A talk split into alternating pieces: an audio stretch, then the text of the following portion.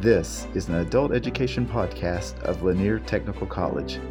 If you are a lawful resident of the state of Georgia and are interested in more free lessons to improve your English or prepare for your high school equivalency diploma, such as the GED or HiSET, please visit our website www.laniertech.edu.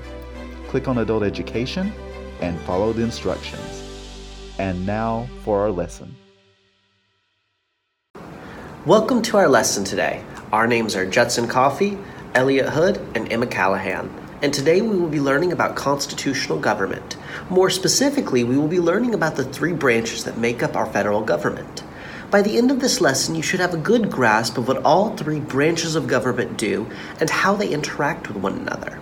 In this podcast, we will be going over exactly how each branch of government functions and works together in unison to keep the country running. Now, it is worth mentioning that there are three levels of government in total local, state, and federal. However, today we will be focusing on the federal level and the branches within it. Do you ever wonder how laws are made or why we must follow them? The three branches of government executive, legislative, and judicial are designed to assign certain people to creating and obtaining laws. We start our journey of how a bill is made with the legislative branch. We will then move on to the executive branch and finish in the judicial branch. While we are explaining this process, keep in mind these three questions Why are bills made? How are people chosen to make these bills? Why must we abide by these in order for society to function properly? All of these questions will help you better understand the topic and the importance of the three branches of government. The executive branch will now be explained by Judson. Thank you, Emma. Now we will be going over the legislative branch. This is where all the laws start. Now, the legislative branch's main purpose is to create laws, declare laws, regulate interstate and foreign commerce, control taxing and spending policies. Now, the House has the power to initiate revenue bills, impeach federal officials, and elect the president in case of an electoral college tie. They are the only branch that can propose and change laws. Interestingly enough, any regulations or policies that even the executive branch enacts are only given power as long as they remain within the bounds of the laws set by the legislative branch. The legislative branch also helps manage the annual budget for government operations. In some cases, even allotting certain functions and facilities within government agencies to receive their own amount of funding. Congress also holds the power to declare war. Uh, fun fact President Harry Truman worked around this when he sent troops to the Korean Peninsula during a conflict that was happening during his presidency by merely calling it a policing action rather than the war that it would quickly evolve into. Now, in terms of the structure of the legislative branch, it is compa- composed of two major components the House of Representatives and the Senate. Let's go over the House of Representatives first. There are 435 total representatives that exist in the House of Representatives. Members of the House are elected for two years and must be 25 years of age, and they are led by the Speaker of the House. Now, the Senate has two senators for each state. Senators are elected for six year terms by the people of their state, and the Vice President is considered the President of the state. Interestingly enough, the Senate terms are staggered so that roughly one third of the Senate is up for re election or replacement every two years. Now, these sections of the legislative branch are both called houses of Congress, though it is a tad confusing as we always refer to the House of Representatives as well, the House of Representatives, and we only refer to the Senate as, well, the Senate, but it is also considered a House of Congress. Now, let's get on to that bill that we've been following.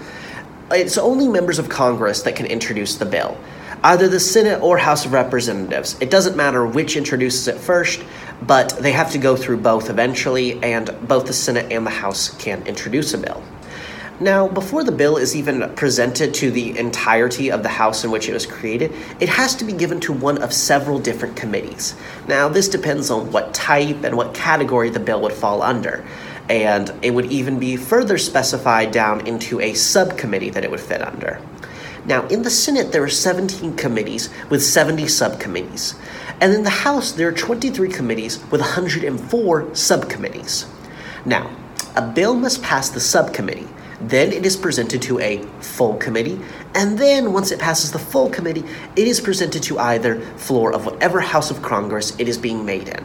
If it passes through that, then it moves on to the next House of Congress. Additionally, the House also has an extra committee before it's even presented to the entirety of the House called the Rules Committee that must approve the bill before it is read aloud to the rest of the House of Representatives. So, as we can see, it takes a lot of time to even get a bill spoken to the entirety of the House in which it's being created in. Now, throughout the many repeatings of the process of going through subcommittees, full committees, the bill can be amended and changed from its original purpose. For example, a bill that was originally made to build more infrastructure in rural areas could be amended to include a clause that changes the taxation of livestock. This can in turn cause the bill to become more or less popular as its core functioning changes. Now, if by some miracle the bill passes through both houses, which it very rarely does, it is likely that through the process, the house that which the bill did not originate from made significant changes to it once it reached its House of Congress. So, a conference committee is made up of both members of the House of Representatives and the Senate. Their task is to create a compromise bill that incorporates both bills. These are then sent back to both the House and the Senate. And if they reach approval from both houses, then they are finally sent to the executive branch. And this will be explained by Elliot.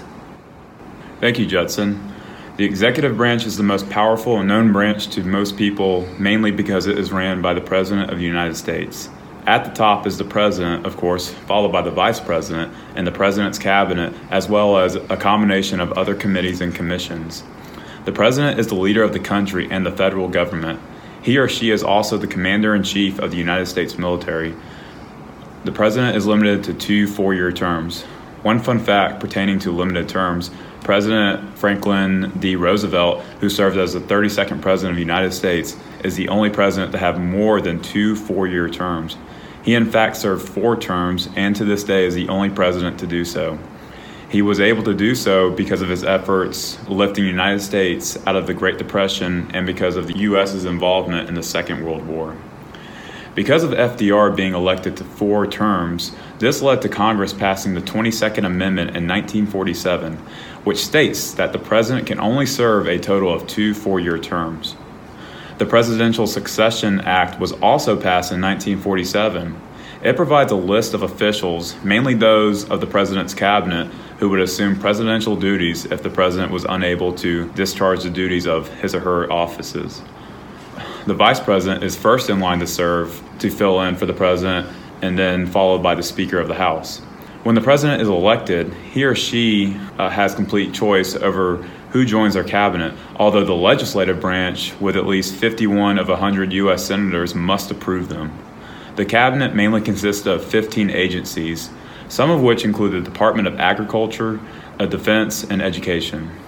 These cabinet members each have expertise in their particular cabinet and brief the president and provide advice on how that particular agency can work m- more effectively. The White House press secretary has a job of distributing information about the president's actions, plans, and opinions to the American people. Sometimes the president will directly address the media if there are special circumstances or they wish to make some brief remarks.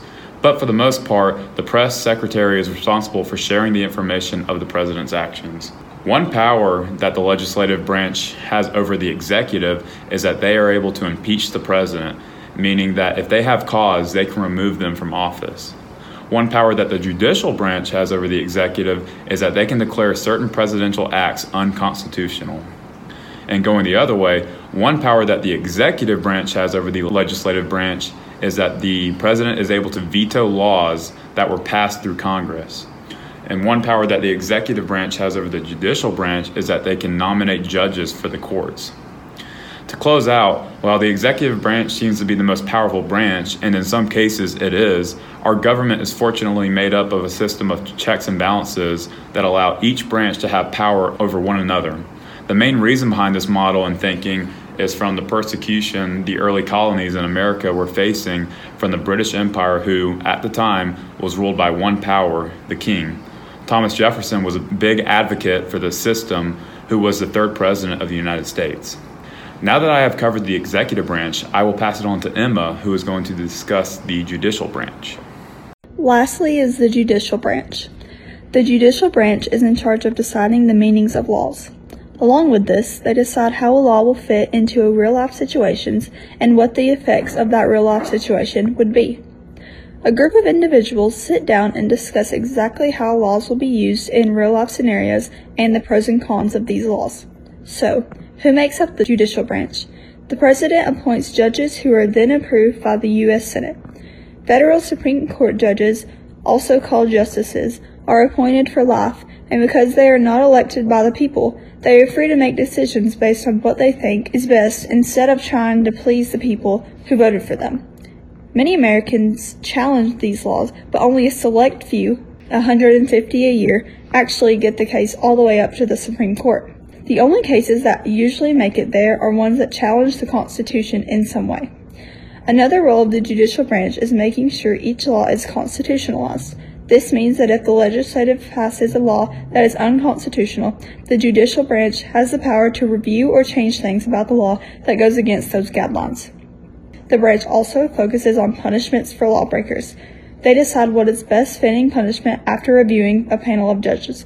For example, the most recent Supreme Court case was the Mont v. United States case. This case began with Jason Mont being accused of drug related offenses. He pleaded guilty, therefore serving time in prison. Once out on parole, Mont committed other state offenses, and the court ruled to send him to prison for six more years.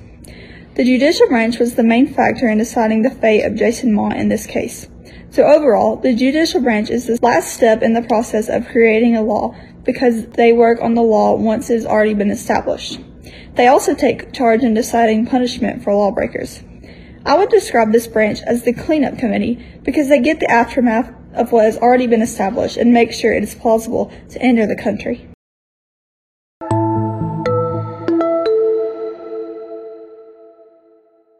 Before we close off, we're just going to do a little bit of review, some questions to see how well you've comprehended what we've talked about, and just so you kind of have a good framework of your understanding of the branches of government. So I'll go first, going over the legislative branch. First question How many houses of Congress are there?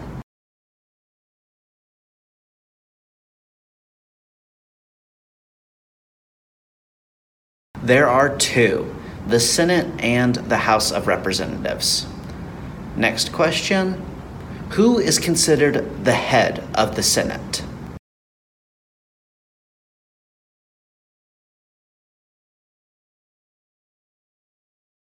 The Vice President. How long is a senator's term?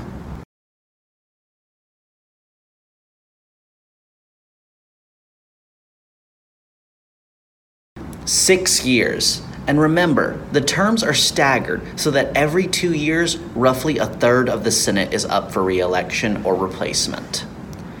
Final question over the legislative branch What is the legislative branch's primary function?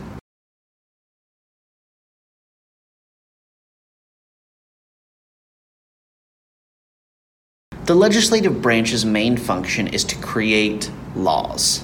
Now, Elliot's going to help us review the executive branch. Thank you, Judson. What is one power that the executive branch holds over the judicial branch?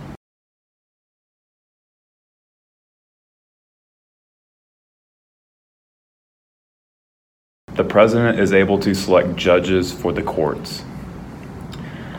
What is one power that the executive branch has over the legislative branch?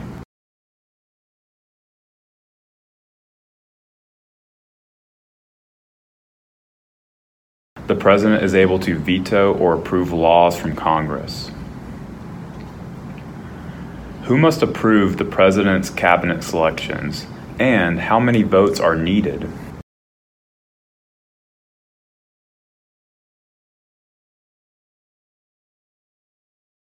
The answer is the Senate, and of the 100 senators, 51 must approve them. Now I will pass along to Emma, who will discuss the judicial branch. Thank you, Elliot. Who makes decisions in the judicial branch?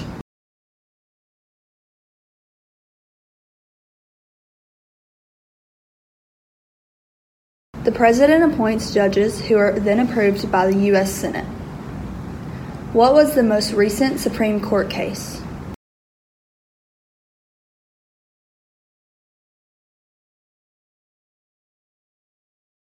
Mont versus United States.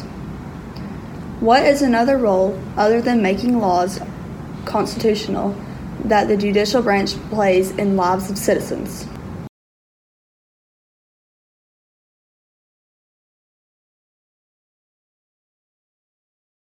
They decide on punishment for lawbreakers.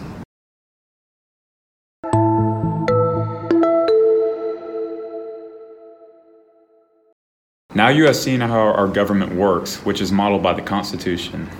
Each branch has a unique power, and they are all able to keep each other in order with checks and balances. The judicial is responsible for deciding what is constitutional or not. The legislative is made up of the House of Representatives and Senate. This branch is responsible for introducing laws and is a representation for individual parts throughout the United States. The executive branch consists of the president and the vice president. This branch is responsible for leading the country and making critical decisions. We hope that you have enjoyed this podcast and were able to learn something new. This concludes the lesson. Please make a note of the time, complete your log sheet, and turn your log in to your instructor at the end of the week. Then complete the follow up activities assigned by your instructor or in your course module. This podcast has been a collaborative production of Lanier Technical College and the University of North Georgia.